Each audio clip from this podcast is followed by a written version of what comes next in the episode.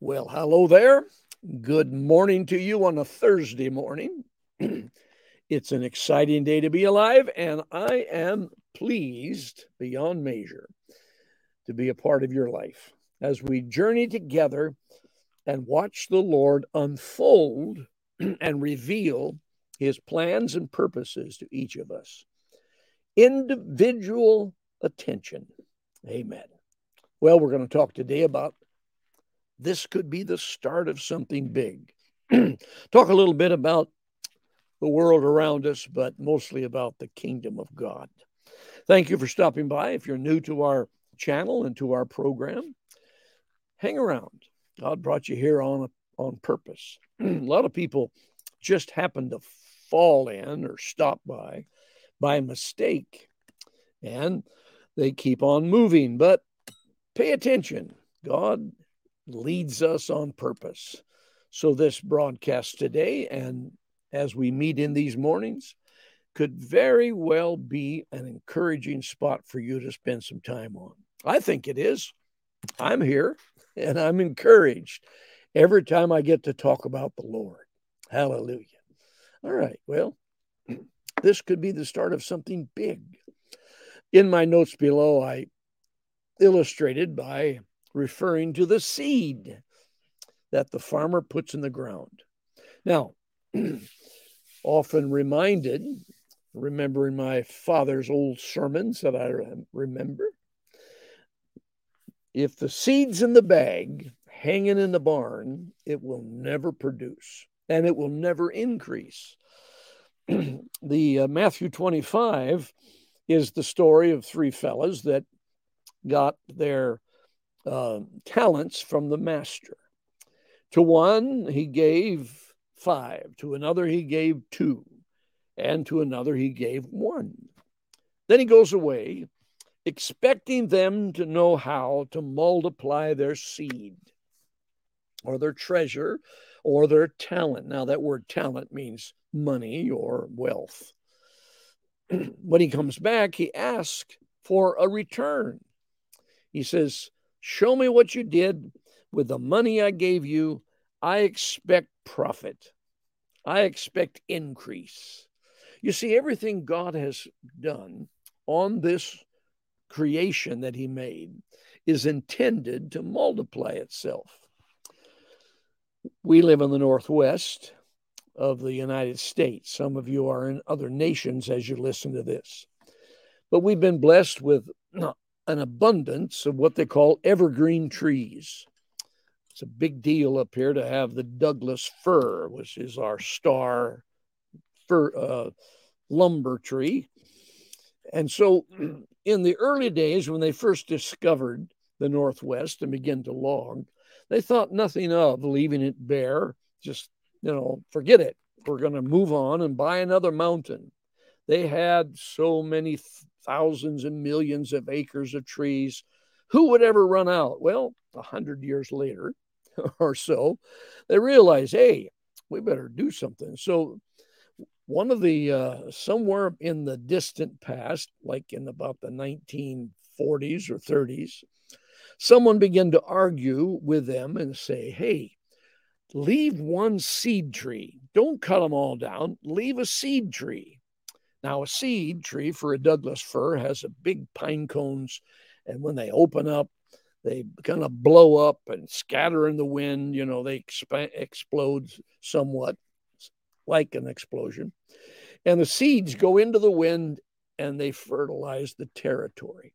So that was that was one of the first ideas they had back when they thought they could get away with cutting it down without replanting. Now, of course, they've they've uh, come up with some pretty brilliant uh, strategies. They hand plant. They go around and stick a new little plant in the ground. They don't wait for the seed. And I'm told they've it used to be 40 years to get a harvest. They've engineered those uh, trees now to where they produce a good solid lumber tree in 20 years. So someone said this could be the start of something big when they had the idea to reseed those bare mountains to where they grew back again for a great harvest. The farmer, then, who holds the bag and keeps it in the barn, is like the fella in Matthew 25 that didn't have any return. He kept it. He he was afraid that he would lose it. He he buried it or hid it, you know, under his mattress. The other two, they invested. They started a business, they planted the seed, whatever it was, they increased, and the master said, Well done. Here now, I'm going to give you a blessing enter into my blessing. To the one who had five, he increased it. And because the guy who didn't have the faith to plant the seed, he lost it. He lost that seed. It was given to the guy with five talents. All right. Now, the point is what do you have in your seed bag? What do you have in your mind, your spirit? What you have an idea, you have a desire, you want to do something for God, you want to do something for your family, you have an invention, you have a book you want to write, you have a picture you want to paint, a poem you want to do, you know, a sewing, a dress, a, a car you want to restore. It'll never do, it'll never get done until you make the first moves and plant the seed. I heard this the other day. I think I've already spoke of it, but it's a good analogy. Talking about saving money and putting money away. And the fellow said, When should you plant a tree? And the wise answer is 20 years ago. So now you'd have shade tree. You could sit under it and have your lemonade. What's the second best time to plant a tree? The fella asks. He says, Today. If you didn't do it 20 years ago, do it today. There's some things in your life that you didn't do 20 years ago. And every day goes by and it's kind of like grief or agony or I wish I had have done it. If I only had. The second best time to do that is now. Plant the seed now. You say, well, I'm older. I don't have the time ahead of me. I, I wish I'd have done it when I was, you know, 20 and 30 and 40. and some of us can count higher than that. So, what do we do? We plant the seed today. For instance, you should have, I'm pointing, pardon me, that's not nice. you should have forgiven that situation 20 years ago, 10 years ago. And because of it, it's just soured your belly, you know, your, your, your system's soured. Well, what's the best time to forgive? Today. You should have made that phone call to that daughter, to that son, where you've had, you know, boom, boom, boom, head to head arguments and broken relationships. Yes, you should have called months ago, but today you can plant that seed of forgiveness. Today you can do it. You should have invested. You should have painted the house. You should have get should I go on? I think I've kind of made my point about our life that we need to plant that seed today. Something big is going to happen if we do. Amen. Well, here I am in the prime of my life, ready to launch into my future. Well, I should have practiced the piano 20 years ago. Whoa, that hurt. What's the best time to start, George? Today. Well, we'll we won't go down we won't go down that road. I believe that our nation is in a revival, a renewal, and a restoration. But there's also some ugly things happening. What do we do? Do we throw our hands in the air and hope that Jesus comes and rescues us? No. He didn't say he was just going to rescue us all the time. He said he would give us the ability and the anointing and the wisdom to know how to navigate through to victory and to bring down the opposition and to break the back of the thing that's trying to break our back. It's not God's business to rescue us.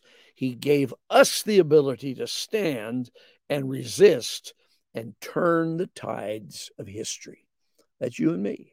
We do it through intercession, prayer, preaching, loving, giving, going, and being who we are a light to a darkened world.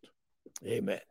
So, what about it? You're ready to plow that ground and plant that seed and start that business and forgive that situation, paint that house, restore that old car that needs to be restored, that classic that is in the back of your yard or barn rusting. well, you know, I'm a lover of old classics, so I would rub on that just a little bit. Okay. In preparation, as I meditated and spent some time thinking about this could be the start of something big, I'm remembering um, the early days of the spark of love that comes to a to a couple, a man and a woman, and where they see each other and they pursue it, and maybe one pursues and the other runs, and you know they chase, and yet that spark of attention could be the start of a generation of people. It's an, it's just an incredible thing. My father's family comes out of a, uh, out of the Midwest, Oklahoma. My grandfather saw my grandmother, and the spark happened. They had 10 children, and my son, my dad was the youngest son. They moved to California, and dad got saved at 16 and joined a Pentecostal church and saw my mother, and a spark happened, and a seed was planted in the heart, and it fostered into a family of Pentecostal troubadours, and I was one of them. I saw a picture in a house in South Bend, Washington, when I was a single evangelist traveling. I said, I'm going to marry that girl. Did it just to get a, a laugh out of the people, you know. Something funny. Look at there. Well, it sparked my heart. Something happened. And out of that, three children. Out of the spark of my grandfather, the gospel has been taken around the world and preached in several dozen states, uh, you know, here and there. My dad pastored over 20 churches, started about 10 of them over his lifetime something that sparks a little seed can grow into a big deal. Amen. You say, well, I I don't feel like a big deal, but you can be the seed for a big deal. Just think about the person who won Billy Graham to the Lord. Just think about the person who won Oral Roberts to the Lord and prayed for him. There was a, a revival, a revivalist, an evangelist, a healing evangelist that they took all they took Oral Roberts to his brother took him there. He was dying of tuberculosis. And God healed Oral Roberts, and Oral Roberts impacted a generation of people. And tens of thousands came to the Lord and were healed by the power of God because that fella in the tent revival prayed for someone. You have a seed in you that you can plant that can be generationally powerful and amazing. You don't know what the next generations come coming uh, gonna gonna gonna produce. You don't know who you're going to influence. You don't know who your children and grandchildren are going to be. But you are the seed for it. And so be faithful to what God's called you to be. Amen. I pastored in Mount Vernon for nearly 30 years out of that, we did so many wonderful things and amazing things. But I didn't win the world. I didn't win the city, but I did do the will of God and impacted people that impacted people that impacted people. One of the young men we raised up and encouraged and sent out impacted Africa, thousands of hundreds of thousands, as he went and did great crusades. So, this could be the start of something big. I believe that what we're involved with now is turning the church back to Christ and back to prayer. I believe the pressure we under we're under is revealing the enemy's lies and his deceptions.